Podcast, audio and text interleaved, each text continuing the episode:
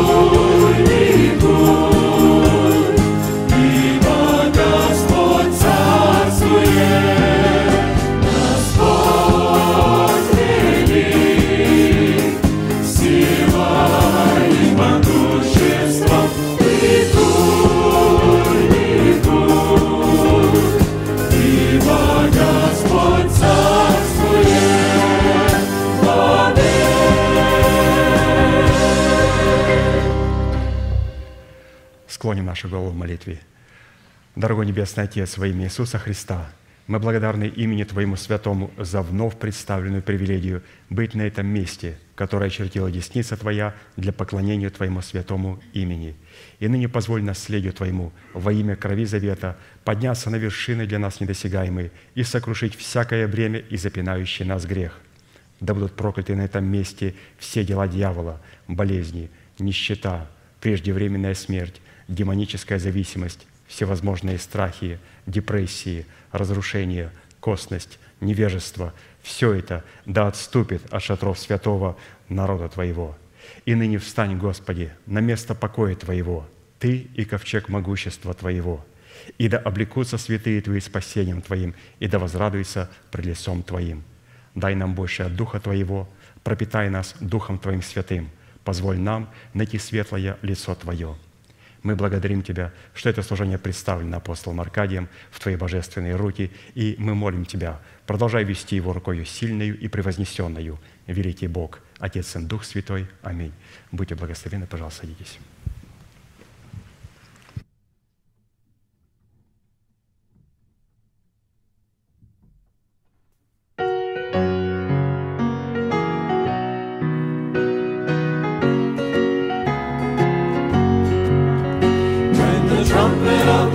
Shall sound and time shall be no more, and the morning breaks eternal, bright and fair. When the saved on earth shall gather over on the other shore, and the roll is called up yonder, I'll be there.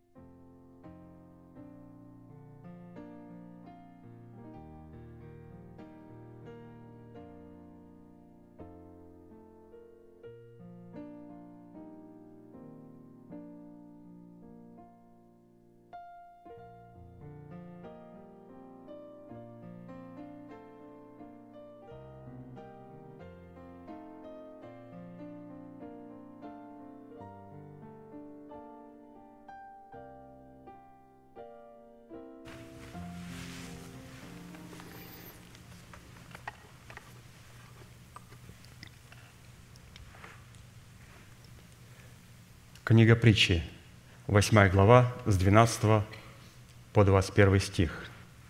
Выборочно. «Я премудрость обитаю с разумом и ищу рассудительного знания. Любящих меня я люблю, и ищущие меня найдут меня. Богатство и слава у меня, сокровища непогибающее и правда. Я хожу по пути правды, по стезям правосудия, правосудия, чтобы доставить любящим меня существенное благо, и сокровищницы их я наполняю». Ну, первое, на что хочется обратить внимание, это на то, что это книги притч. То есть, что такое притчи? Потому что вся книга притч состоит из притч. То есть, притча – это иносказание. Или же это короткий рассказ в формате аллегории, в котором рассказывающий либо хочет научить, наставить, исправить или же обличить. То есть, когда Господь обличал Давида, Он обличал его в формате притч, потому что так человек а, не видит себя, а может увидеть то действие, которое он совершил вот в этой определенной притче. Потому что когда мы подходим к человеку, начинаем обличать его напрямую, человек чувствует, что хотят его поранить. И ввиду своей душевности мы обычно, как улиточка, закрываемся в своей ракушке. Но притча помогает нам нечто увидеть, либо утешить нас, либо наставить, либо исправить. Оно показывает нам иллюстрацию, в которой мы можем увидеть свое состояние, свой поступок, свои действия, увидеть самих себя. И мы открываемся и принимаем это и говорим, как Давид сказал, «А, ну, я понял, это я, ты обо мне сказал пророку. Говорит, я должен умереть. Поэтому притча – это очень важно. И здесь тоже Господь хотел в этой аллегории через премудрость нам нечто показать. То есть Он говорит, что «я премудрость». И, конечно же, под этой премудростью подразумевается не просто Слово Божие, то есть Иисус Христос и личность Святого Духа, но это Слово, помазанное Духом Святым, которое Господь вручил Его посланникам. То есть обратите внимание, что премудрость нельзя везде найти. Это личность Иисуса и Духа Святого – а, взятые вместе, и которое можно получить только через формат благовествуемого слова.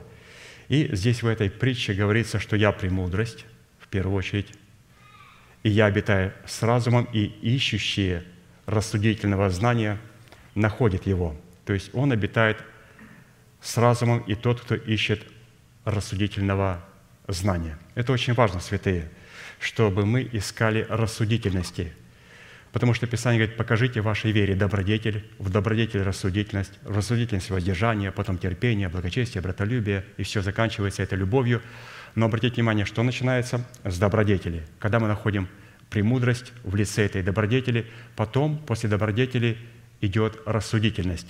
То есть нам премудрость говорит, что является злом, а что является добром. И наша рассудительность не заключается в том, что «О, я знаю, что такое хорошо и что такое плохо», а наша способность отвергнуть зло и принять добро. И Писание говорит, что ищущие меня найдут. То есть, разумеется, что кто ищет премудрость и кто не ищет премудрости. Премудрость ищет только тот человек, который любит истину – а кто не ищет премудрости, тот, кто ее ненавидит. Писание говорит, а, что это погибающие люди, погибающие за то, что они не приняли любви истины для своего спасения.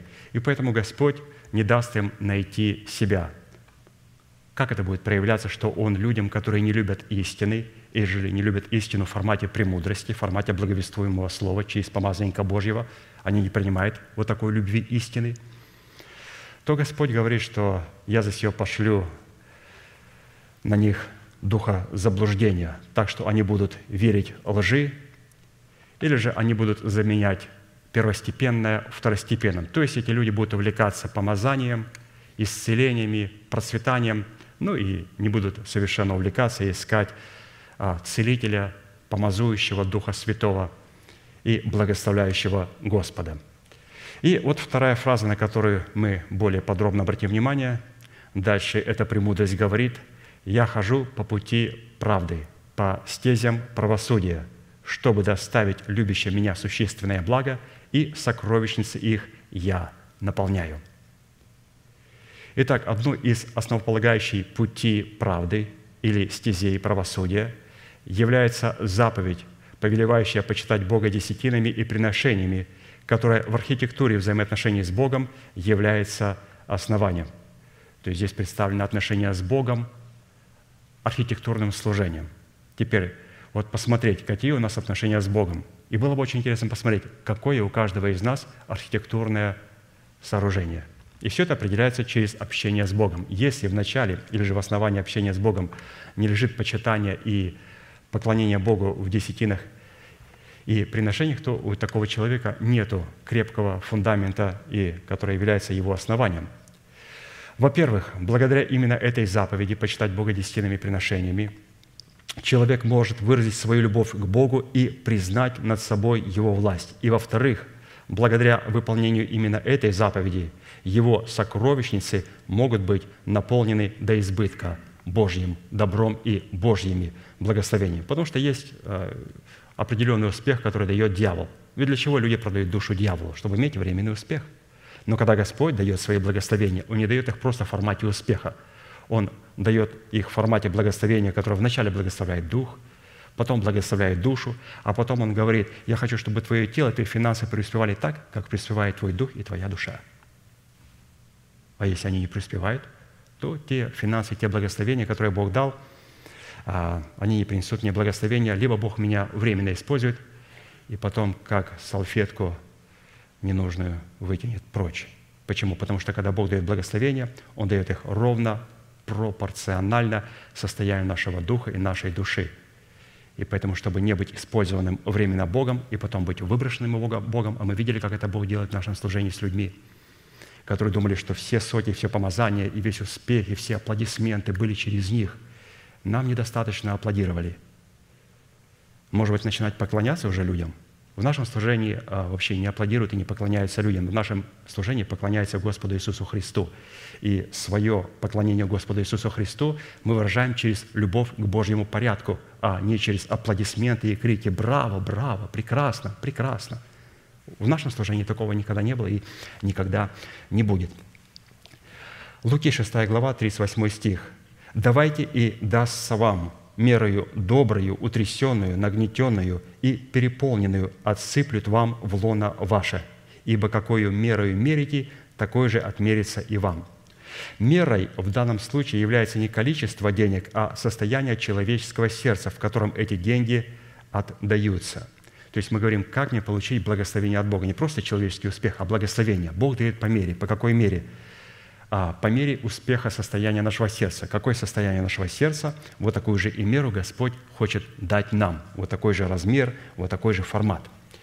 Лепта вдовы, для примера, являющаяся ее дневным пропитанием, на весах божественного правосудия оказалась тяжелее, тяжелее больших сумм, отдаваемых богачами от избытка.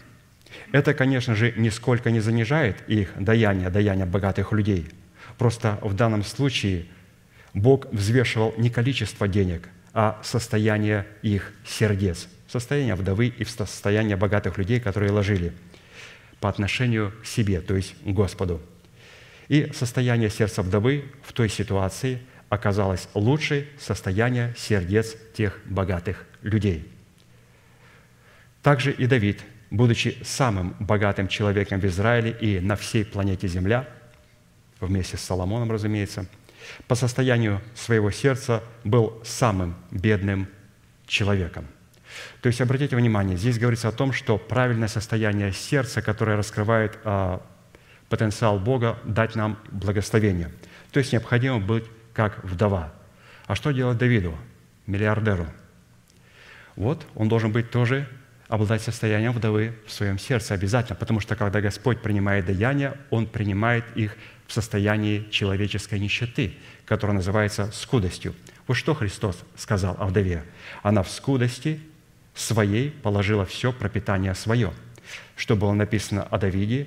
Давид сказал о себе, «Я при скудости, то есть скудости при полной бедности и нищеты своего духа, то есть он показал Господу, Господь, у меня, я богаче всех на земле, но ты не примешь от богатого человека до тех пор, пока богатый человек не продемонстрирует нищету и красоту Христову в нищете. И он говорит, я при скудости моей приготовил для дома Господня сто тысяч талантов золота и тысячу тысяч, то есть миллион талантов серебра, и меди и железу нет веса. А ты, Соломон, еще и прибавь к этому, этого недостаточно. Миллион талантов золота, десять талантов – 100 тысяч талантов золота, тысяча тысяч талантов серебра. Один талант – это 30 килограммов металла драгоценного. Он говорит, я заготовил миллионы. Я заготовил тысячи вот таких вот громадных слитков. И он говорит, недостаточно. Я это сделал в своей скудости. Поэтому, святые, мы должны понимать, сегодня нам пастор доносит до нас важность состояния сердца человеческого, состояние нашего сердца – скудость. Не будем а, путать скудость со скупостью. Скудость – это состояние нищеты Христовой. Скупость – это чрезмерная бережливость и желание оставить как можно больше в своем кармане. Воровство – это третье слово. Это когда человек посягает на то, что находится в его кармане, но не принадлежит ему. Поэтому скудость поощряется Богом, скупость не поощряется Богом, воровство – осуждается Богом. Но мы сейчас будем петь псалом и благодарить Бога, что нам не надо говорить в нашем служении о воровстве. И Думаю, не надо говорить о скупости. Но стоит все-таки напомнить, что отношение с Богом должно а, твориться в правильной атмосфере, и это скудость или же нищета Христова. Когда мы ничем ничто не имеем, но можем всем обладать. И это как раз вот может обладать человек, который обладает нищетой Христовой. Встанем, пожалуйста, и будем благодарить Бога, что мы имеем эту великую привилегию быть на этом месте и почитать Бога, принося Ему десятины и приношения.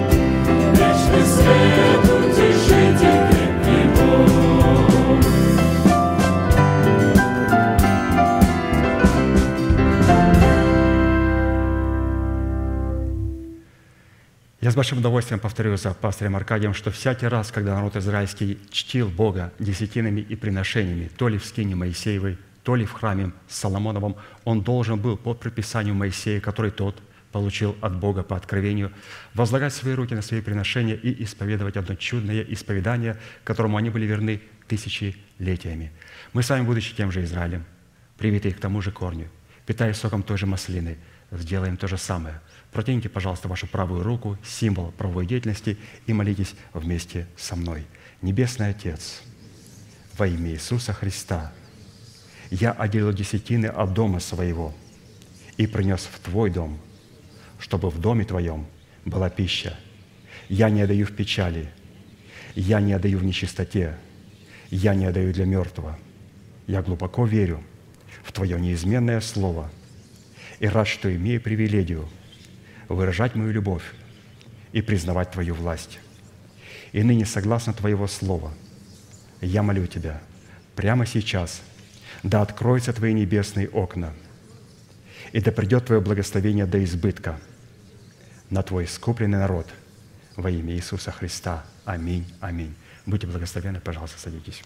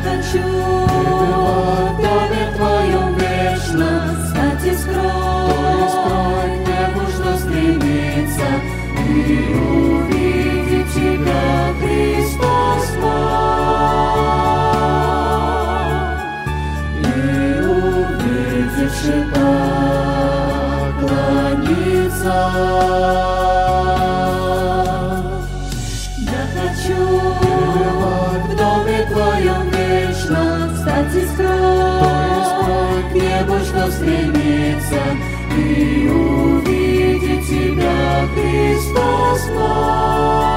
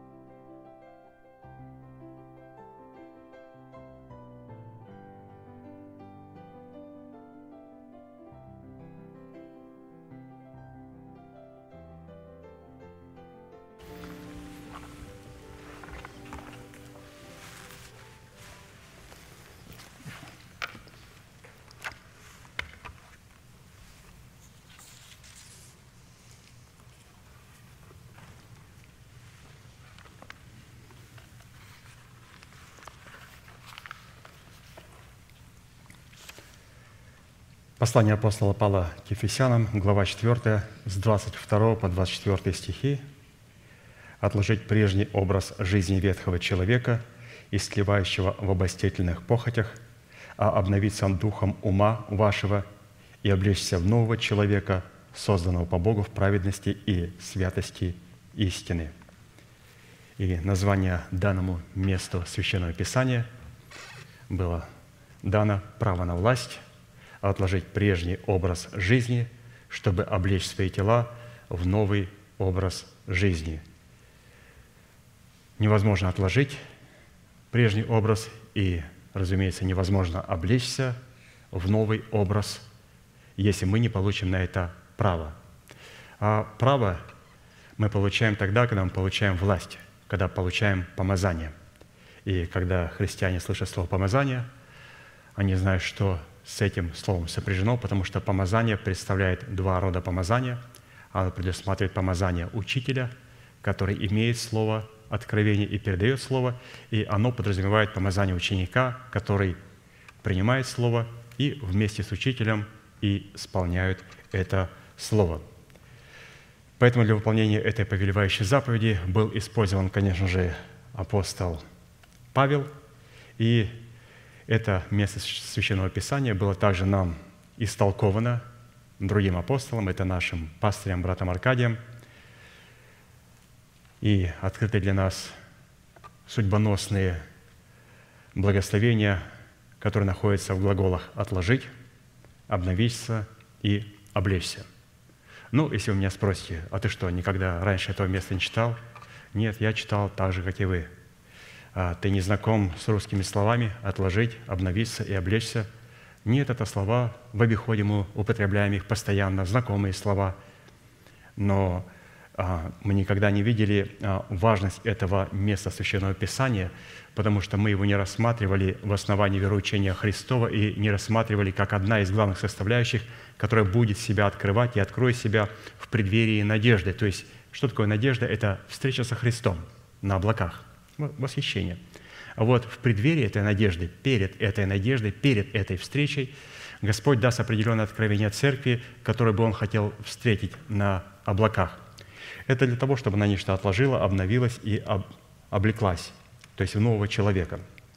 Поэтому, разумеется, мы это место Священного Писания читали, оно нам знакомо, но все-таки ту глубину и ту важность этих повелевающих заповедей мы никогда не видели и не знали. Вот уже продолжительное время мы начинаем или же продолжаем погружаться в эти глаголы – Итак, от выполнения этих трех требований будет зависеть совершение нашего спасения, которое дано в формате семени, чтобы обрести его в собственность, но уже в формате плода правды. И в связи с этим мы остановились на иносказании 17-го псалма Давида, в котором познание и исповедание полномочий, содержащихся в сердце Давида, в восьми именах Бога, позволило Давиду возлюбить и призвать достопоклоняемого Господа. А Богу дало основание – задействовать полномочия этих возможностей в битве против врагов Давида. Псалом 17, с 1 по 4 стих. «Возлюблю Тебя, Господи, крепость моя, Господь, твердыня моя и прибежище мое, Избавитель мой, Бог мой, скала моя, на Него я уповаю, щит мой, рог спасения моего и убежище мое. Призову достопоклоняемого Господа и от врагов моих спасусь». И давайте еще раз утвердим через исповедание полномочия этих имен в нашем духе. Итак, Господи, Ты крепость моя, Господи, Ты твердыня моя, Господи, Ты прибежище мое, Господи, Ты избавитель мой, Господи, Ты скала моя, Господи, Ты щит мой, Господи, Ты рог спасения моего, Господи, Ты убежище мое». Да услышит Господь исповедание наших уст, да соделает нас достойными этих имен и да утвердит их в нашем сердце. Итак, мы с вами рассмотрели полномочия первого имени, и сегодня продолжим рассматривать формат удела, содержащийся в полномочиях обетований в имени Бога Всевышнего твердыня. В Писании определение «твердый» по отношению к природному свойству Бога Всевышнего окрашивается в такие оттенки, как твердый – это значит стойкий, крепкий и здоровый, мудрый, испытанный и укорененный, крепко утвержденный и непоколебимый, постоянный, неиссякаемый и продолжительный, бесстрашный и непроницаемый и исполненный силы Святого Духа. Это значит, вот такими качествами или же такая природная суть нашего Господа. И, разумеется, наша. А вот свойство слова «твердыня» по отношению имени Бога Всевышнего находит в Писании себя в таких определениях, как твердыня. Это камень, скала, тяжесть, гиря, вес и весы.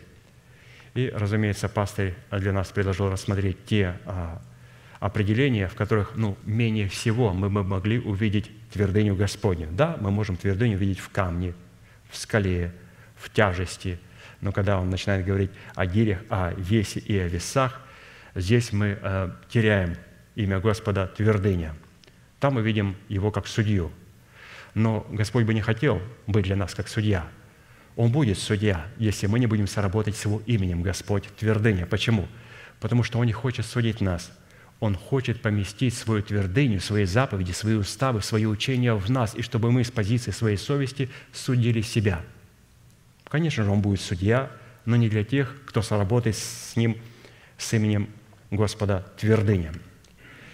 Весы Всевышнего в имени твердыня – это абсолютная власть и способность Всевышнего, обусловленная Его премудростью, справедливо судить или взвешивать всякое созданное им творение – чтобы каждый взвешенный на весовых чашах правды получил свое возмездие в соответствии своего веса. А вот гири Всевышнего – это заповеди, уставы Всевышнего, на основании которых Он судит или взвешивает на весовых чашах правды созданное им творение. То есть гири – это Его заповеди, а Чаша – это то место, на котором Он говорит, тот человек, через которого Он нас взвешивает. То есть они очень важны, чтобы иметь не просто гири, а также, чтобы иметь и весы, которые нас взвешивают. И мы с вами остановились на вопросе, говоря о Господе как о нашей твердыне, какую цену необходимо заплатить, чтобы обладать правом на обличение нашего духа в достоинство твердости Божьей – чтобы Бог мог получить основание хранить нас в своем совершенном мире. Как написано, «Твердого духом ты хранишь в совершенном мире, ибо на тебя уповает Он».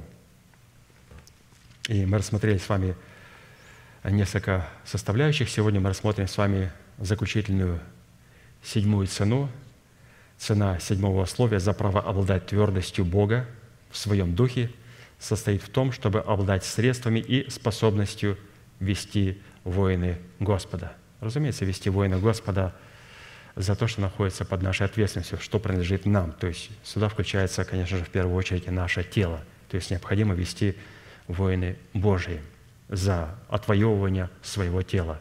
Наш дух отвоеван, он возрожден от Бога, наша душа обновляется, а вот наше тело остается еще законом тления, законом греха и смерти. И Писание говорит, что мы, дети Божии, призваны задействовать наш дух и нашу душу, и наши кроткие уста для того, чтобы отвоевать также и свое тело.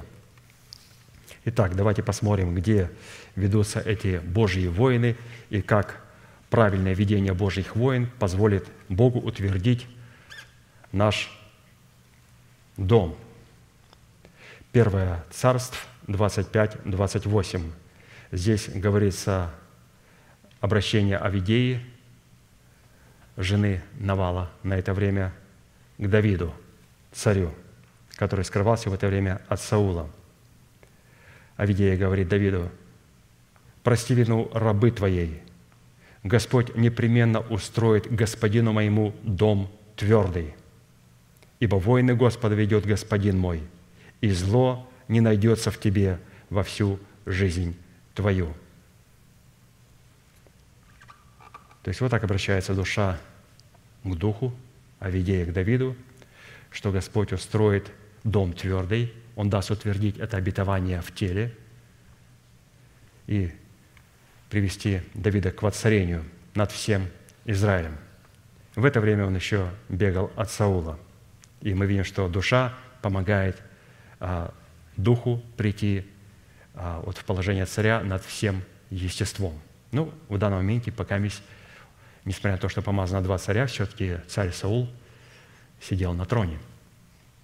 Итак, ведя войны Господа против необрезанных народов, живущих на территории израильской земли, мы сможем дать Богу основание устроить не только наш дух, но и наше тело в дом твердый.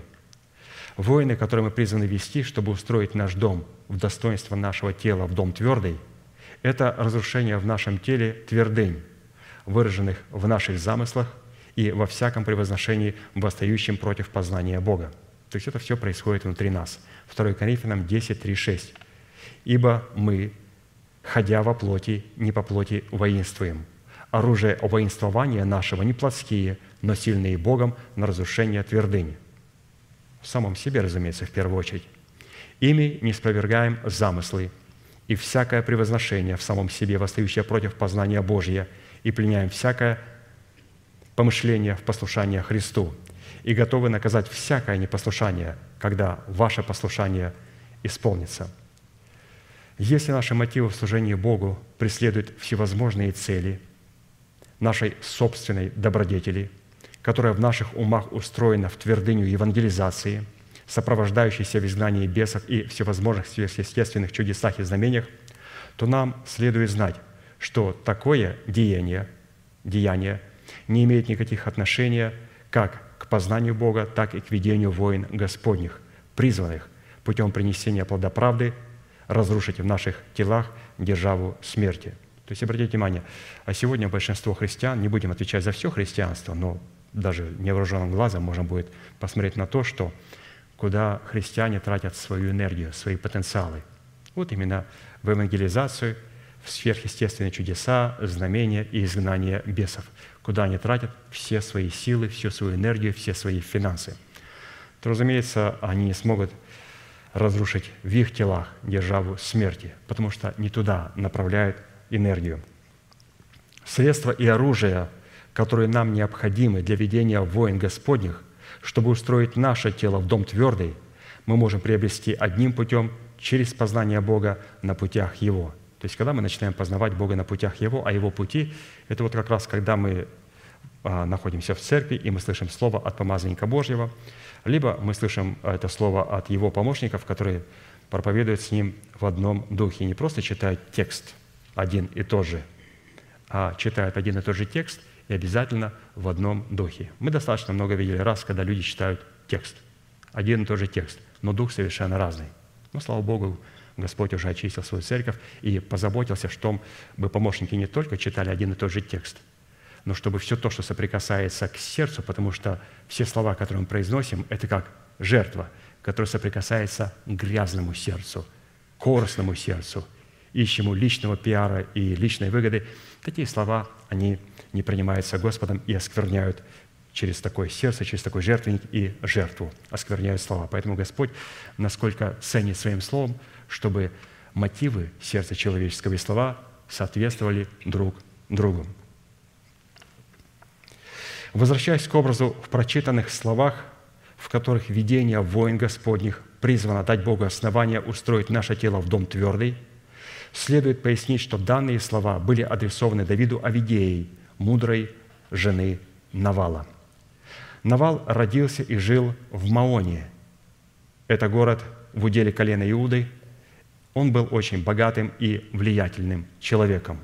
Но что интересно, несмотря на то, что он жил в Маоне – его главное имение, имение Навала, которое включало в себя три тысячи овец и в три тысячи коз, находилось не в Маоне, а на Кормиле, откуда была родом жена его Авидея.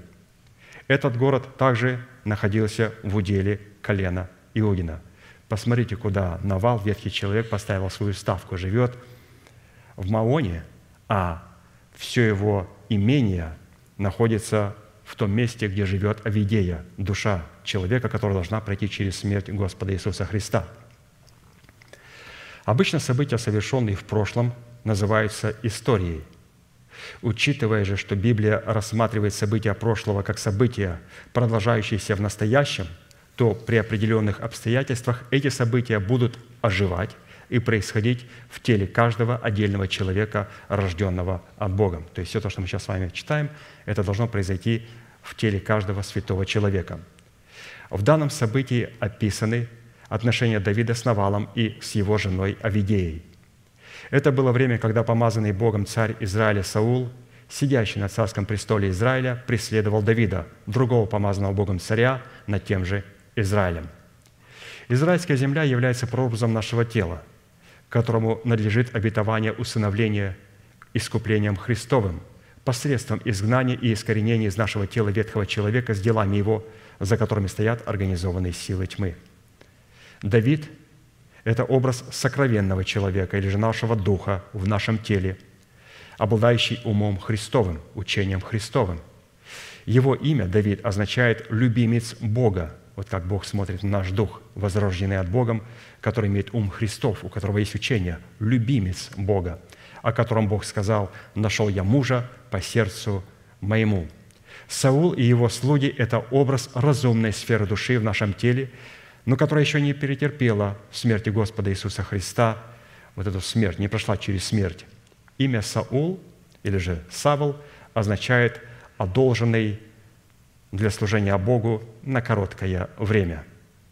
И другое значение Саул, или же Савл, обозначает «большой», «великий». И вот это большое и великое Господь одолжил на маленькое время, чтобы использовать его и потом избавиться от него. Мы видим о том, что когда Господь призвал Савла, слово «Савл», апостол Павел, вначале он имел имя Савл, это же тоже имя Саул, просто мы его в разных местах читаем. И, разумеется, переводчики, когда переводили, говорят, ну невозможно такого мужа назвать Саулом. Давайте назовем его Савл. Не, ну у нас тоже есть, как говорится, переводчик. Мы можем посмотреть, что это не Савл, а это был Саул. И почему а, Савл или же Саул поменял свое имя на имя Павел. Слово Павел – это маленький, незначительный, смиренный. То есть для того, чтобы Богу дать определенные великие а, откровения, Он не мог дать через большого, великого, которого Он использует на очень короткое время и потом выбрасывает его. И апостол Павел это понял. И он сказал, я не Савл, я маленький Паулус. То есть, или как мы говорим, Павел. То есть маленький. Отсюда следует, что Давид, как воин молитвы, это всегда помазанник Господень в то время как помазанник Господень в лице Саула – это не всегда воин молитвы. Навал – это образ царствующего греха в нашем теле в лице ветхого человека. И имя Навал означает «безумец», «безбожный». А вот Авидея – это образ разумной и волевой сферы нашей души. Не просто вся наша, наша душа, а вот именно разумная и волевая сфера нашей души – которая обновлена духом нашего ума через слуг Давида, охранявших стада, принадлежащие на самом деле Авидеи. Авидей, услышав о победах Давида над филистимлянами и о том, что Самуил помазал его царем над Израилем, принял решение потерять себя в смерти Господа Иисуса, чтобы принадлежать Ему в Его воскресении в лице Давида. И имя Авидея означает «радость Отца». Давид – любимец Бога, а Видея – радость Отца. То есть, и, конечно же, Бог хотел их соединить, и Он не хотел, чтобы вот Авидея, радость Отца, была в замужестве за ветхим человеком, имя которого означает «навал», то есть безумец, безбожный. Радость Отца должна быть в законном брате за любимцем Отца. А Видея должна быть в брате за Давидом, а теперь возвратимся непосредственно к нашему тексту, в котором представлены условия, призванные устроить не только наш дух в твердыню Господню, но и наше тело, в котором живет наш дух. Не только наш дух в твердыню, но и наше тело должно быть совершено в твердыню Господню. То есть мы должны внедрить это обетование в наше тело, чтобы сделать его твердым. Твердость, чтобы он имел. Первое царство 25-28 еще раз, это место Авидеи, она говорит, «Прости вину рабы твоей, Господь непременно устроит господину моему дом твердый, ибо воины Господа ведет господин мой, и зло не найдется в тебе во всю жизнь твою». Воины Господа, которые мы призваны вести в нашем теле и за наше тело, чтобы воцарить в нашем теле престол Давида, направлены на то, чтобы дать Богу основание устроить наше тело в дом твердый. Теперь важное предложение, я для себя его подчеркнул, давайте послушаем внимательно.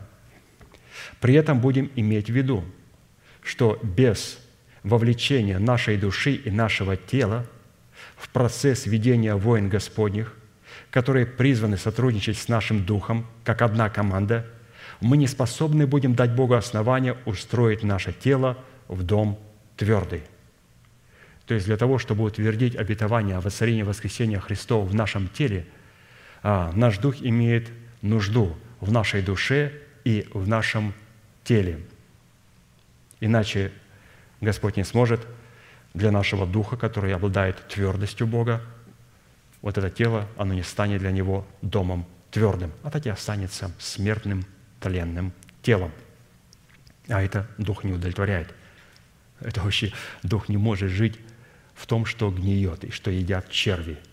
Дух сродни Богу. И представьте, когда он живет в доме, который гниют черви, едят черви, которые гниет. Итак, еще раз закрепим обетование этой истины в сердце, что под твердым домом Писание однозначно рассматривает установление нашего тела искуплением Христовым, чтобы воздвигнуть в нашем теле державу жизни вечной в достоинстве царствующей правды. То есть, если у вас спросят еще раз, вот ты сегодня слышал проповедь, и Господь сказал, что у тебя должен быть твердый дом для твоего духа. Что такое твердый дом? И мы скажем, твердый дом. Писание рассматривает установление нашего тела искуплением Христовым, чтобы воздвигнуть в нашем теле державу жизни вечной в достоинстве царствующей правды. Это называется дом твердый. При этом нам следует помнить, что в силу искупления Богом нашей трехмерной сущности, обусловленной нашим духом, нашей душой и нашим телом, престол Давида призван воцариться в каждой из трех субстанций нашего трехмерного естества. То есть престол Давида, он не только утверждается в нашем духе, а он должен утвердиться как в нашем духе, так в нашей душе и в нашем теле. И давайте посмотрим, где в этих трех субстанциях и как он себя утверждает. Ну, во-первых, престол Давида в достоинстве державы жизни в нашем духе, призвана являться наша совесть, очищенная от мертвых дел, запечатленными на ее скрижалях, начальствующей истины учения Христова, именуемого державой правды. Совесть, очищенная от мертвых дел, запечатленным на ее скрижалях, начальствующей истины учения Христова. То есть вот где Давид ставит. Поэтому если наш дух и наша совесть не была очищена от мертвых дел, то Господь, разумеется, не сможет и поставить своего престола в нашем духе. И что интересно, Он очищает наше сердце постоянно, постоянно. Это не говорит о том, что Господь уже очистил меня от мертвых дел. Он меня очищает постоянно. Почему? Потому что, как вот пастор сказал а, в пятницу, что до тех пор, пока нечестивый в лице ветхого человека присутствует перед лицом моим, я буду обуздывать мои уста. А как мы определяем, что вот нечестивый находится перед лицом нашим через нахождение закона греха и смерти в нашем теле. Мы продолжаем быть подвержены болезням, определенным вещам. То есть все-таки наше тело, сейчас за него ведется война. А раз ведется война, мы знаем, что перед нами предстоит вот этот нечестивый, ветхий человек, и наша цель с шумом не извергнуть вот эту державу смерти вместе с этим нечестивым в преисподнюю. А покуда этого не произошло, Давид говорит, несмотря на то, что я человек духовный, я буду постоянно обуздывать и наблюдать за своими устами. То есть постоянно очищать себя от всяких погрешностей и всяких неточностей. И это, разумеется, первый престол, это наша совесть, которая постоянно, постоянно очищается. Чистая комнатка, все убрано, все лежит на своих местах. Но к утру просыпаемся, и пыль везде лежит – берем мокрую тряпочку, влажную, выжимаем ее и протираем все вещи, и смотрим на тряпочку, тряпочка вся черная. Комната прекрасная, комната убранная, но оседает пыль, пока мы находимся вот в этом тленном теле. И поэтому тряпочкой пошел, убрал, если Слово Божие говорит, и оно ранит нас, слава Богу, я это принимаю, и я исправляю себя. То есть Господь продолжает а, заботиться о моем сердце, чтобы там не было никаких мертвых дел – Это была первая субстанция. Вторая. Престол Давида в достоинстве державы жизни уже в нашей душе, не в духе, а в нашей душе, призвана являться разумная сфера нашей души, поставленная в добрую зависимость от разумной сферы нашего духа. То есть наша душа, поставленная в зависимость от нашего духа, это является та душа, в которой стоит престол Давида. Она, наша душа никогда не поставит себя в зависимость от нашего духа до тех пор, пока дух не поставит себя в зависимость от Духа Святого. А поставить себя в зависимость от Духа Святого, Дух понимает только так. Это признать порядок Божий в Церкви Божьей, преклонить свое ухо перед слышанием Слова Божьего и принять это Слово Божье. Поэтому, когда я принимаю а, с позиции ученика Слово Божие, это говорит о том, что мой дух способен принимать Святого Духа. И потом уже мой дух или же моя душа начинает понимать все то, что находится у моего духа. И когда есть эта кооперация между Духом Святым и моим духом, и также между моим духом и моей душой, это говорит, что престол Давида уже находится в моем сердце и в моей душе. Престолом же Давида в достоинстве державы жизни в нашем теле призваны являться наши чистые уста, исповедующие веру Божию, пребывающую в нашем сердце, в статусе начальствующей истины учения Христова, именуемого державой правды. 1 Паралипоменон 18, 13, 14. «И поставил Давид в Идумее охранное войско, и сделались все идумеяне рабами Давиду. Господь помогал Давиду везде, куда он не ходил. И царствовал Давид над всем Израилем, и творил суд и правду всему народу своему». Из имеющейся констатации следует, что назначение престола Давида действительно призвано было творить суд и правду в Израиле. Для этой цели необходимо было, чтобы идумияне, представляющие образ нашей души, соделались рабами нашего нового человека в лице Давида. Идумияне – это потомки Исава, старшего брата Иакова, которые были врагами Израиля до тех пор, пока Давид не покорил их. Однако в событии, которое мы рассматриваем, Давид еще не пришел к власти над всем Израилем, Израилем и скрывался от преследующего его царя Саула в безопасных местах Ен-Гади. Это горная гряда на побережье Мертвого моря, символизирующая безопасность от разумной сферы души в лице Саула в смерти Господа Иисуса. Посмотрите, где скрывается наш дух от нашего Саула, от той субстанции души, от нашего разума, который не прошел через смерть.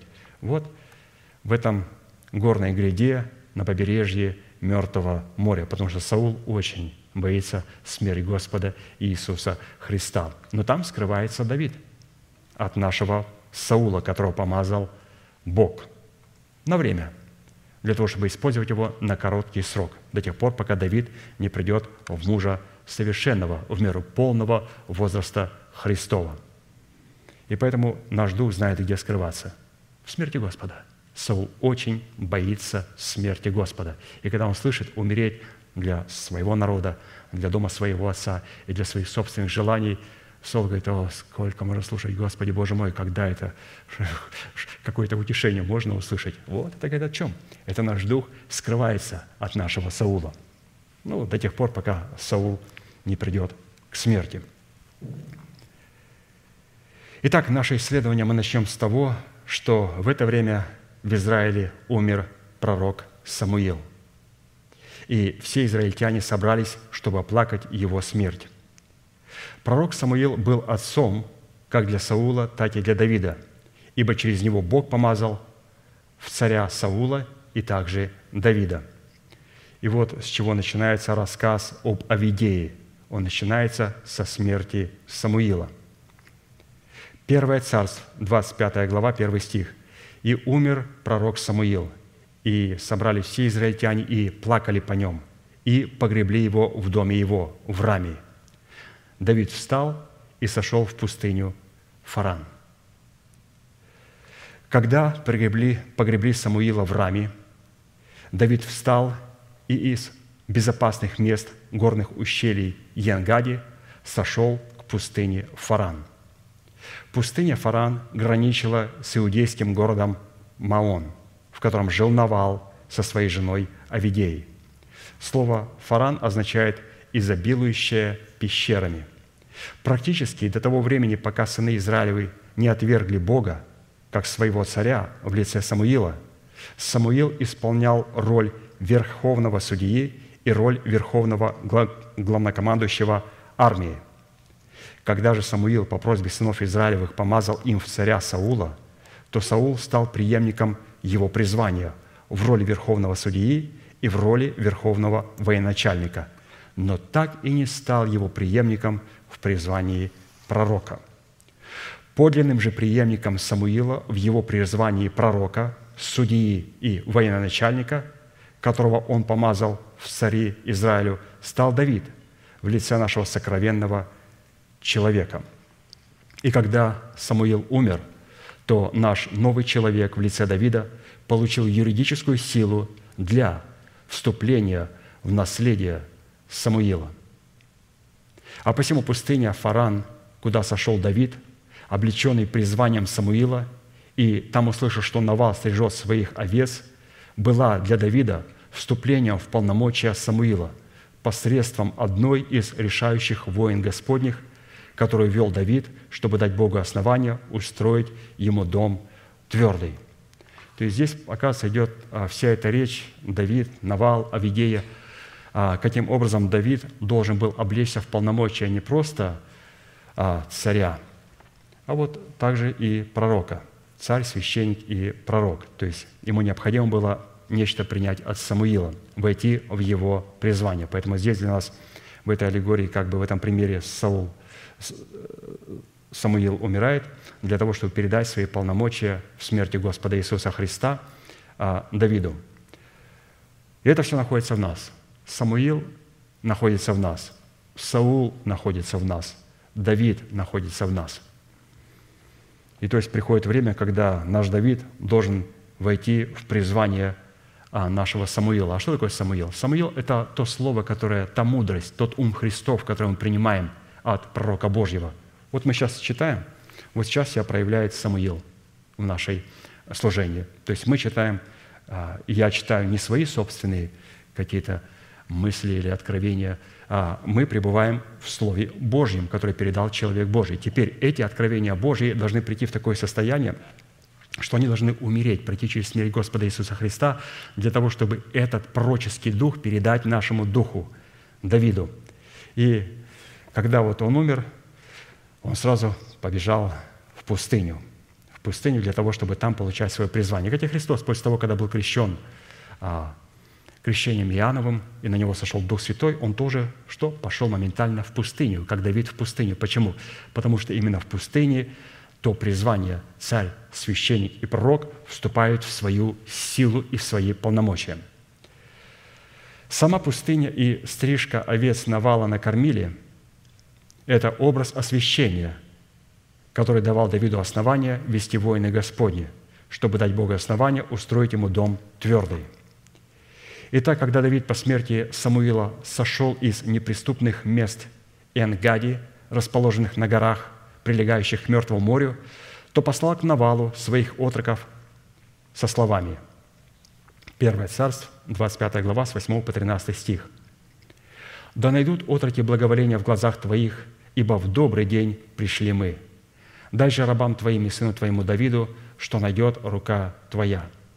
И Навал отвечал слугам Давидовым и сказал, «Кто такой Давид и кто такой сын Иисеев?» Удивительно. Он знает его по имени и по отчеству. И говорит, кто такой Давид, сын Иисеев? Он отлично знает его, и он знает, что это сын Иисея. Кто такой Давид? Кто такой сын Иисеев? Ныне стало много рабов, бегущих от господ своих. Неужели мне взять хлебы мои и воду мою, и мясо, приготовленное мною для стригущих овец у меня, и отдать людям, о которых не знаю, откуда они?» Тогда Давид сказал людям своим, «Опояжьтесь каждый мечом своим». И все опоясались мечами своими, опоясался и сам Давид своим мечом. И пошли за Давидом около четырехсот человек, а двести остались при обозе. То есть армия Давида, судя по всему, была из 600 человек, и вот он взял с собой 400 человек, 200 остались. То есть, чтобы убить человека, Навала с его женой, нужно минимум 400 человек. Что же это за человек Навал? против которого нужна целая армия. Вас это не удивляет? Я думал, ну, Давид, ты бы мог пойти сам, ты льва и медведя убивал одним ударом, дать навалу хорошенечко, и удара не повторишь. Он берет 400 человек, чтобы убить навала. Удивительно.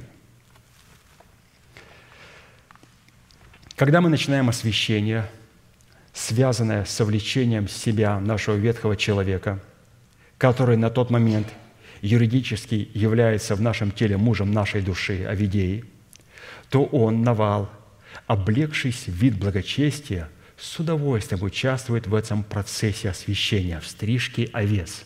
То есть, если это с его подачи, с подачи ветхого человека, ветхий человек говорит, прекрасно, освящение, посвящение, какие красивые слова, рифма – ну, позвольте мне это делать. Но когда он знал, что Давид пришел совершить это дело, вот он по-другому отреагировал. Но как только появляются послы сокровенного человека в лице Давида и говорят ему, что чтобы он, Навал, благословил Давида тем, что найдет рука его, Навал в лице ветхого человека приходит в ярость и негодование и отказывается благословлять Давида.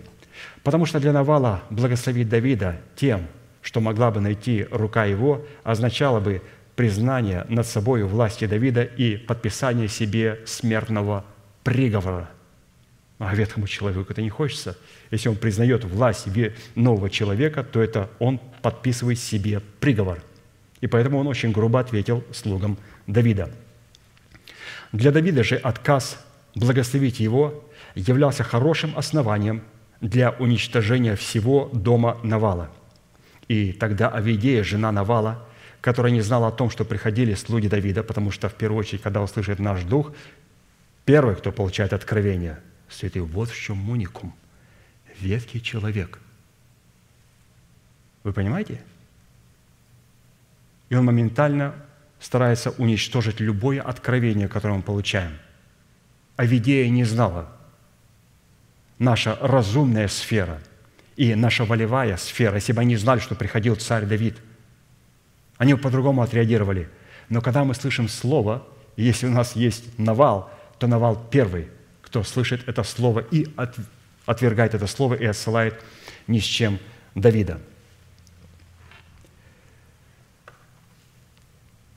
Для Давида же отказ Навала, еще раз благословить его, являлся основанием для уничтожения всего дома Навала. И тогда Авидея, жена Навала, которая не знала о том, что приходили слуги Давида, и что он поступил с ними грубо и отпустил их ни с чем, поспешно пошла навстречу Давиду с дарами, в которых она почитала себя мертвой для царствующего греха в лице Навала, называя несуществующее в своем теле обетование в достоинстве твердого дома Давида уже существующим – Давайте прочитаем, как это происходило и какой произошел а, диалог между Давидом и Авидеей.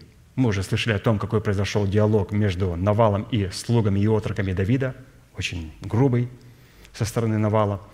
А вот теперь узнала душа наша разумная и волевая сфера, что приходил Давид, приходил наш дух для того, чтобы утвердить обетование для нашего тела – и он был отвергнут ветхим человеком, но она поняла, что необходимо начинать действовать. Первое царство, 25 глава, с 18 по 35 стих. Тогда Авидея, то есть наша душа, представленная в разумной и волевой сфере, поспешно взяла 200 хлебов и два меха с вином, и пять овец приготовленных, и пять мер сушеных зерен, и сто связок изюму, и двести связок смокв – и навьючила на ослов.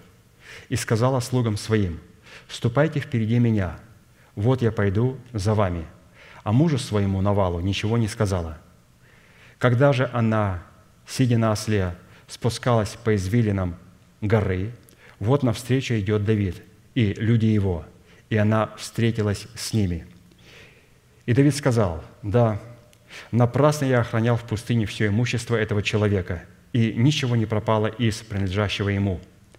Он платит мне злом за добро. Пусть то и то сделает Бог с врагами Давида, и еще больше сделает, если до рассвета утреннего от всего, что принадлежит Навалу, я оставлю мочащегося в стене, то есть пса.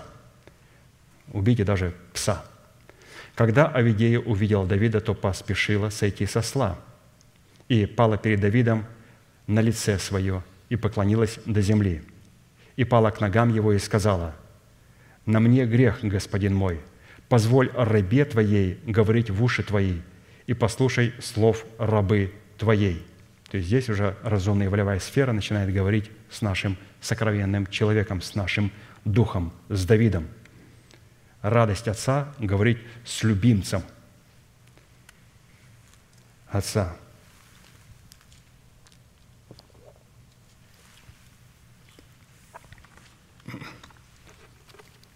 Пусть господин мой не обращает внимания на этого злого человека, на Навала, ибо каково имя его, таков и он. Навал имя его, и безумие его с ним. А я, раба твоя, не видела слуг господина моего, которых ты присылал. Вот что происходит, когда у нас есть господствующий, царствующий грех. Мы не видим откровений Божьих. Я не могу понять, я не понимаю пастыря – а я, раба твоя, разумная и волевая сфера, не видела слуг господина моего, которых ты присылал. И ныне, господин мой, жив Господь и жива душа твоя. Господь не попустит тебе идти на пролитие крови и удержит руку твою от мщения. И ныне да будет как навал враги твои и злоумышляющие против господина твоего». Обратите внимание, когда она обращается к Давиду, она не употребляет слово «да», она говорит, Господь не попустит, Господь удержит. Но когда она говорит за Навала, в котором она находится в законном связи, как с мужем, она говорит, да будет, как Навал, враги твои. То есть мы здесь видим о том, что она использует а, вот именно слово «да будет» в тех сферах, а, за которые она несет душа ответственность. А в те сферы она выражает просто как желание – Поэтому здесь прекрасно подставлена анатомия молитвы. Говорят, а когда можно провозглашать «да будет»? Это можно провозглашать везде и всегда, но просто если а, нижестоящий человек благословляет вышестоящего человека, то эти благословения Бог представляет как добрые пожелания. Они будут просто представлены перед Богом на рассмотрение. Но когда вышестоящий благословляет нижестоящего человека, говорит, да будет благословен, они не приходят пред лицо Господа как на рассмотрение. Они моментально благословляют человека нижестоящего, потому что больший или же меньше благословляется большим. Поэтому мы можем благословлять, и мы должны благословлять именем Господа Яхве. Да будет благословен наш пастырь, да будет даровано ему слово. Только разница в том, что эти слова, которые мы сейчас наговорили, сказали, Господь рассмотрит их и скажет, эти слова выходят из чистого сердца, доброго сердца. Это ученик – правильные слова. Да будет по слову этого святого человека. Но когда помазанник Божий говорит, да будет благословен сей святой человек, да будет оправдан. Бог говорит, ты представляешь меня, ты мои уста, ты уже высвободил благодать. И здесь он а, предлагает на рассмотрение уже помазаннику Божьему. Вот почему апостол говорил своим помощникам, никогда поспешно ни на кого не возлагайте руки, потому что когда вы скажете «да будет», оно будет – когда вы в гневе не говорите, да будет тебе то-то и то-то, оно будет. Когда отец и мать начинают а, вот, в гневе своем говорить на своих детей, оно будет для детей. Поэтому, святые, если мы несем какую-то ответственность, давайте будем очень осторожны в наших словах, потому что оно будет. Оно будет. И ныне Господин мой жив, говорит, жив Господь, и ныне Господин мой жив Господь, и жива душа твоя. Господь не попустит тебе идти на пролитие крови и удержит руку твою от мщения. И ныне да будет, как навал враги твои и злоумышляющие против господина моего. Вот эти дары, которые принесла раба твоя господину моему, чтобы дать их отрокам, служащим господину моему. Прости вину рабы твоей. Господь непременно устроит господину моему дом твердый, ибо воины Господа ведет господин мой» и зло не найдется в тебе во всю жизнь твою. Если восстанет человек преследовать тебя и искать души твоей, душа Господина моего будет завязана в узел жизни у Господа Бога твоего. Какие чудные слова. Святые, еще раз делаем обращение. Когда сатана покушается на нашу жизнь, на, на жизнь наших детей, наших близких, Можно сказать, что Господь, благодарю Тебя, что душа моя завязана в узел у Бога. Какие красивые слова! Представьте, моя жизнь завязана в узел у Господа. И, разумеется, дьявол не сможет похитить а, наших святых. Какое исповедание красиво. Раз такие слова Господь не услышит, что душа всего святого человека, душа моей дочери, душа моего сына завязана в узле у Господа. И поэтому сатана не сможет украсть ни моего сына, ни моей дочери. Благодарю Тебя, Господь, что душа моего дочери завязана в узле у Господа, в узле жизни. И дальше она продолжает говорить. «И душу врагов твоих бросит он как бы пращию.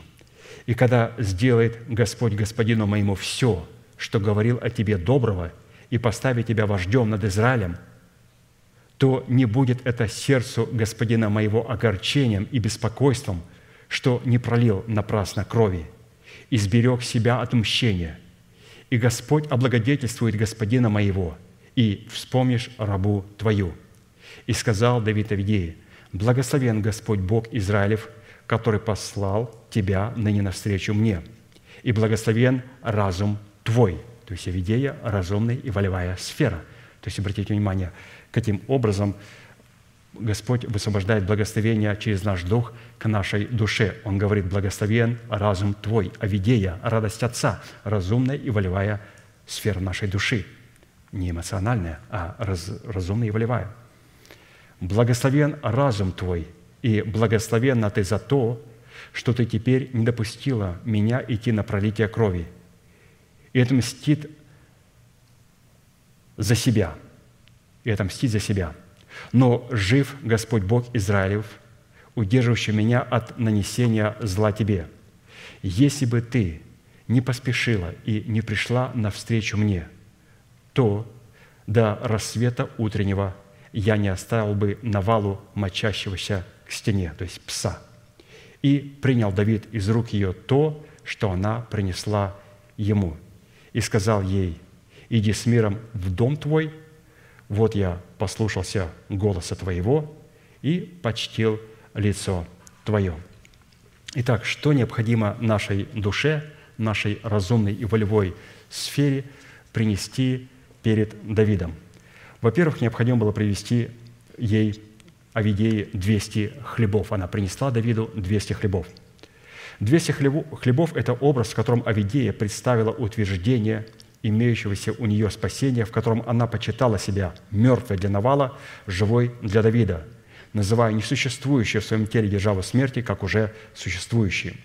Символический формат приношения Давиду 200 хлебов – это признание над собой власти Давида, которая являлась для Авидеи прекрасным покрывалом, спасающим ее от его гнева. Святые, для которых такое покрывало является отягощением – истребятся из среды своего народа. Итак, 200 – это образ принятия над собой, признания над собой от порядка Божьего и власти Божьей. Давайте посмотрим на человека, для которого было отягощением находиться в порядке Божьем. 2 Царств, 14 глава, 25-26 стих. «Не было во всем Израиле мужчины столь красивого, как Авессалом, и столь хвалимого, как он – от подошвы ног до верха головы его не было у него недостатка. Когда он стриг голову свою, а он стриг ее каждый год, потому что она отягощала его. Вот Авесолома отягощала его. Вот идет почтение и признание божественной власти. Потому что она отягощала его, то волосы с головы его весили 200 сиклей по весу царскому – то есть мы видим о том, что это признание божественной власти, и оно сильно отягощало Авесолома и не нравилось ему. Чтобы подтвердить признание власти нового человека над разумной и волевой сферой своей души, в 200 хлебах и в волосах Авесолома, весящих 200 сиклей, обратимся еще к одному образу, в котором 200 хлебов, но только при других обстоятельствах также были принесены Давиду, как признание над собой его власти. То есть Евидея принесла 200 хлебов, у Авесолома было 200, вот вес, как 200 сиклей царских, и они отягощали его, то вот еще один человек, который представлял разумную сферу, которого не отягощало а, вот это почтение и почитание нашего Духа или же порядка Божьего в нашем естестве и также в Церкви Божьей. Второе царство, 16 глава, 1-2 стих. «Когда Давид немного сошел с вершины горы, вот встречается ему Сива, слуга Мифифосфея, с парой навьючных ослов, и на них 200 хлебов, 100 связок изюму, 100 связок смокв и мех с вином. И сказал царь Сиве, «Для чего это у тебя?» И отвечал Сива, «Ослы для дома царского, для езды, а хлеб и плоды для пищи отрокам, а вино для питья ослабевшим в пути». Мы знаем, что Мефисфей – это сын Иоаннафана, сына Саулова, который в образе разумной сферы души доброхотно принял над собой власть разумной сферы нашего нового человека в лице Давида. Ну, здесь был Мемфифосфей, а мы продолжаем рассматривать Авидею, которая тоже признала над собой власть нашего сокровенного человека, нашего духа, через принесение 200 хлебов. А вот что такое два меха с вином, принесенные Авидеей? Это образ исполнения Святым Духом в святости и радости истины, обнаруживающий себя в вождении Святым Духом в границах истины, запечатленной в сердце. В Писании истина, Слово Божие, Святой Дух, открывающий истину, никогда не представляются отдельно или особо друг от друга, но, напротив, всегда определяют истинность друг друга. Давайте посмотрим эти два меха с вином, где они представлены, Ефесянам 5 глава 17-21 стих – Итак, не будьте нерассудительны, то есть опять идет обращение к Авидеи. Давид благословил ее раз, рассудок, ее разум. Итак, не будьте нерассудительны, то есть имейте в себе Авидею, но познавайте, что есть воля Божия, и не упивайтесь вином, от которого бывает распутство, но исполняйтесь духом. Вот это и есть Авидея принесла два меха с вином. Исполняйтесь духом – назидая самих себя псалмами и словословиями и песнопениями духовными, поя и воспевая в сердцах ваших Господу, благодаря всегда за все Бога и Отца, во имя Господа нашего Иисуса Христа, повинуясь, повинуясь друг другу в страхе Божьем. Ну, повиновение мы проходили, это 200 хлебов, а вот это исполнение Святым Духом – это два меха с вином. Исходя из имеющейся констатации, употребление вина или других алкогольных напитков под любым предлогом и в любом количестве отключают нас от рассудительности, от авидеи, который является представителем ума Христова в нашем духе, в силу чего мы лишаемся как возможности эти способности познавать волю Божию. Не обманывайтесь, ни блудники, ни злослужители, ни прелюбодеи, ни малаки, ни мужеложники, ни воры, ни лихаимцы, ни пьяницы, ни злоречивые, ни хищники Царство Божье не наследуют. А вот что такое пять овец приготовленных, которые она Авиея принесла Давиду. Пять овец приготовленных – это образ пяти чувств, обузданных уздою наших кротких уст и повинующихся разумной сфере нашей души, поставленной в зависимость от ума Христова в нашем духе. Псалом 31, 8, 9. То есть, если у человека нет пяти овец приготовленных, он не господствует над своими чувствами, вот посмотрите, что человек имеет взамен. «Вразумлю тебя, наставлю тебя на путь, по которому тебе идти, буду руководить тобою, око мое над тобою. Не будь как конь, как лошак несмысленный». То есть о ком это говорит человек? Тот, кто не смог приготовить ему пять овец приготовленных. Вот теперь эти чувства эмоции проявляются в коне и в лошаке, неосмысленном. То есть мустанг, которых челюсти нужно обуздывать уздою и удилами, чтобы они покорялись тебе. Человек, не способный вести воины Господа, чтобы обуздывать свои чувства, жезлом своих кротких уст никогда не сможет дать Богу основания устроить свое тело в дом твердый. Следующее, что принесла Авидея Давиду, это пять мер сушеных зерен. Образ пяти мер сушеных зерен, принесенный Авидеей в распоряжение Давида, это образ устроения самого себя в жертвенник Господень, обуславливающий правовой статус молитвы, дающий право на вкушение плодов земли ханаанской. Исход 38, 1, 2. «И сделал жертвенник всесожжения из дерева сетим, длиною в пять локтей и шириною в пять локтей, четырехугольный, вышиною в три локтя, и сделал роги на четырех углах его, так что из него выходили роги и обложил их медью». Здесь для нас представлен медный жертвенник, который стоял на внешнем дворе, и на котором возносились все сожжения, то есть заколалась жертва и ложилась на этот жертвенник и полностью сгорала перед лицом Господа. Его размеры было пять локтей ширина, пять локтей длина, ну, высота его была три локтя. То есть все вот эти три локтя – это наш дух, душа и тело. Они должны войти вот в такой порядок Божий, правовой статус. И вот еще один пример. Второй Паралипоменон 6, 12, 13. «И стал Соломон у жертвенника Господня впереди всего собрания израильтян, и воздвиг руки свои, ибо Соломон сделал медный амвон». То есть, обратите внимание, он встал перед жертвенником, на котором возносились сожжения, и прямо перед жертвенником он сделал амвон, то есть пьедестал, или же место для кафедры, место, с которого провозглашается, молится, говорится. И он полностью скопировал жертвенник. То есть он стал этим жертвенником. Он сделал медный амвон длиной в пять локтей, шириной в пять локтей и вышиной в три локтя. То есть обратите внимание, что когда мы начинаем исповедовать Слово Божие, как Соломон, нам необходимо сделать перед жертвенником этот амвон, иначе мы не сможем устроить себя в жертвенник. Итак, он сделал его, и поставил его среди двора, внешнего двора, и стал на нем, потому что на жертвенник не встанешь, а на амвоне встанешь. А амвон – это точный размер жертвенника всесожжений. Встал на нем и преклонил колени впереди всего собрания израильтян и воздвиг руки свои к небу. И когда он молился, мы знаем о том, что Господь послал свой божественный огонь.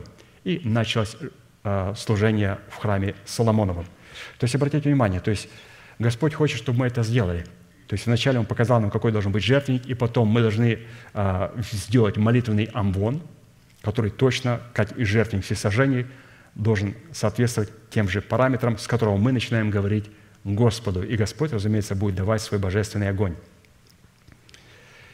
И Писание говорит, «И стояли сыны Израилевы станом в Галгале и совершили Пасху в 14 день месяца вечером на равнинах Иерихонских, и на другой день Пасхи стали есть из произведений земли, а прессники – сушеные зерна. В самый тот день а манна перестала падать на другой день после того, как они стали есть произведения земли. И не было более манны у сынов Израилевых, но они ели в тот день или же год произведения земли ханаанской. То есть это уже непосредственно сушеные зерна. То есть Авидея принесла пять мер сушеных зерен. То есть здесь для нас раскрыт образ сушеных зерен, что когда они стали есть опрессники и сушеные зерна, то в это время мана перестала падать. Мана перестала падать. Поэтому, святые, мы должны понимать здесь, э, что нам хочет донести пастырь, что цель манны, манны – это привести в состояние Слова Божия, в состояние сушеных зерен. Что такое сушеные зерна? Для чего вообще зерна сушат? Для того, чтобы они могли сохраниться как можно дольше, потому что когда люди собирают во время жатвы зерна, в них очень много влажности. И для того, чтобы сделать сушеные зерна, необходимо, разумеется, вначале а, собрать все плевела с поля.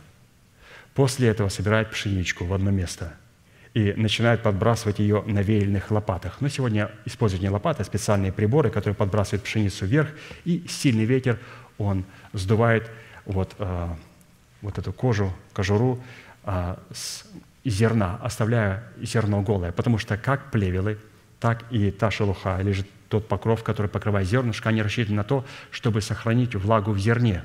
А влага для зерна – это смерть для зерна, потому что оно хранится очень мало – а Писание говорит, что жених замедлил, и мы должны показать Господу наличие сухих зерен, хорошо пролежавшихся истин в нашем сердце, чтобы эти истины стали сухими, чтобы эти кости, которые показал Бог пророку и сказал, что ты видишь? Я вижу кости, весьма сухие кости. И он говорит, а живут эти кости?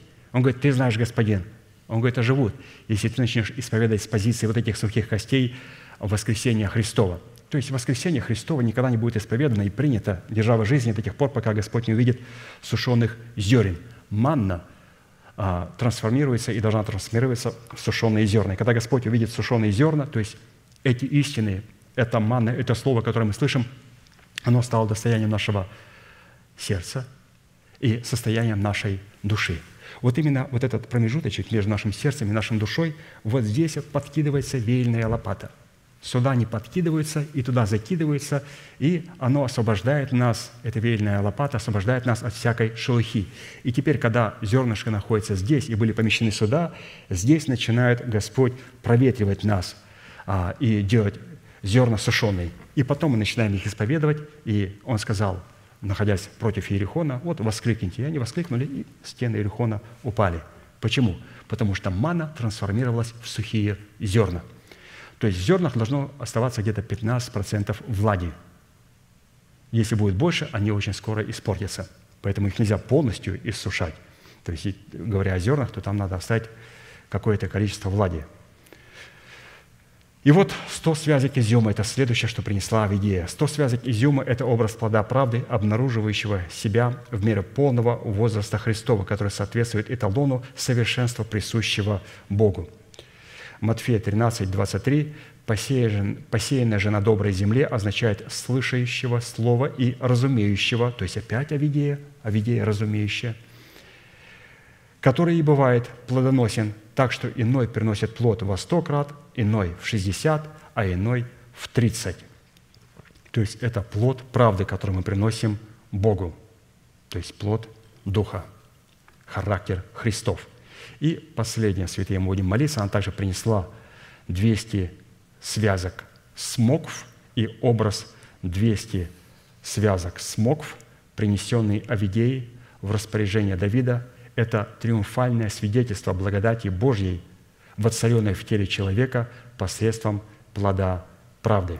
Давайте посмотрим, где встречается это мистическое число 200. Третье царство 10, 16, 17. И сделал царь Соломон 200 больших щитов из кованого золота. Почти, почти 600 сиклей пошло на каждый щит. И поставил их царь в доме из ливанского дерева. То есть здесь вот под этим ливанским деревом, под этим домом как раз и подразумевается наша праведность. То есть каким образом Бог сможет сделать твердым дом Давида. То есть когда этот дом из ливанского дерева, там будут повешены вот эти 200 щитов – еще одно место 1 Паралипоменон, 12.32. «Из сынов Иосахаровых пришли к Давиду люди разумные». То есть, пожалуйста, опять мы встречаем Авидею, которые знали, что, когда надлежало делать Израилю. Их было 200 главных, из, и все братья их следовали слову их. То есть для чего они пришли? В это время говорится, это 1 Паралипоменон, 12 глава, 32 стих, что каким образом пришел Израиль для того, чтобы воцарить Давида а, на престоле. На престоле. Для, как сделать, чтобы благодать могла воцариться? Только через праведность. То есть необходимо принести вот эти 200 связок смоков, которые представлены нам в 200 щитах, которые висели у царя Соломона, и также 200 главных или же глав из сынов Иосахаровых, которые пришли для того, чтобы воцарить Давида.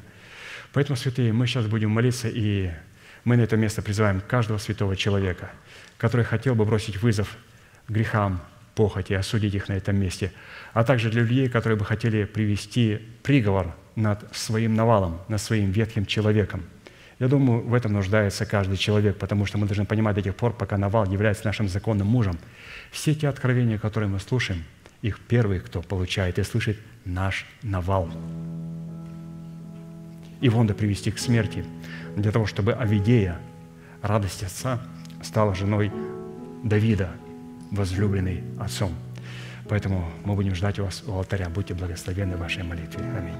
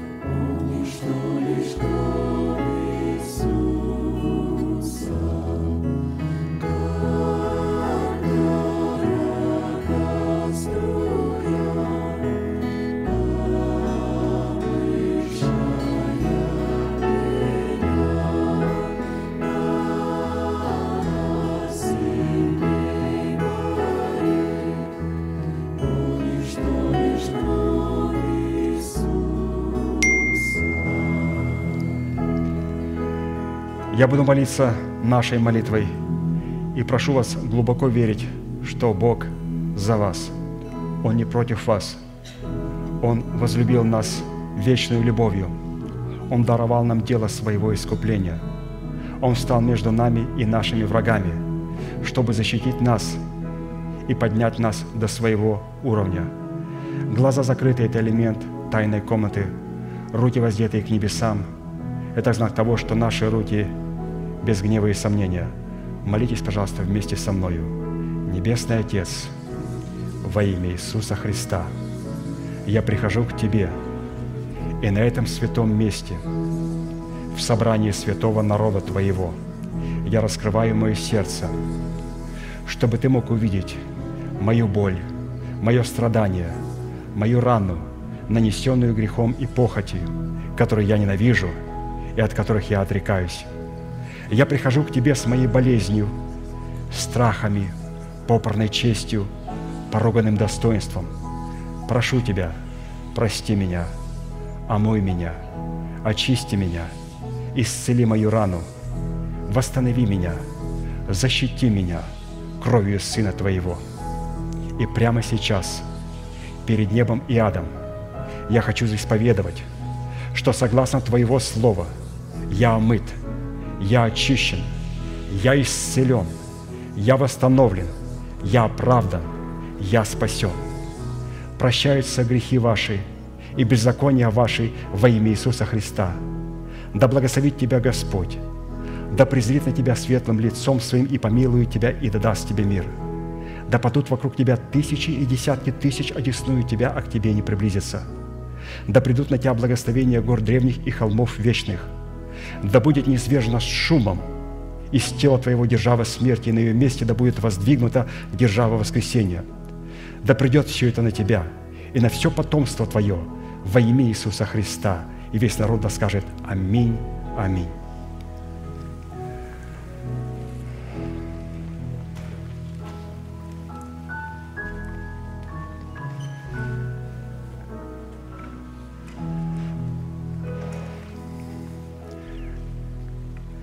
Как вы видите, святые, а, Дух Святой продолжает нас утешать, наставлять через свое Слово.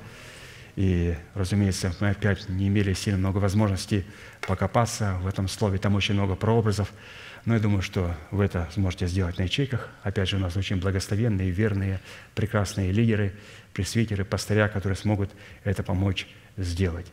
Хорошо, давайте закончим нашей неизменной манифестацией могущим уже соблюсти нас от падения и поставить пред славою Своею непорочными в радости, единому, премудрому Богу, Спасителю нашему, через Иисуса Христа, Господа нашего, слава и величие, сила и власть прежде всех веков, ныне и во все веки. Аминь. Благодарю вас за ваше участие, за ваше служение, за вашу молитву.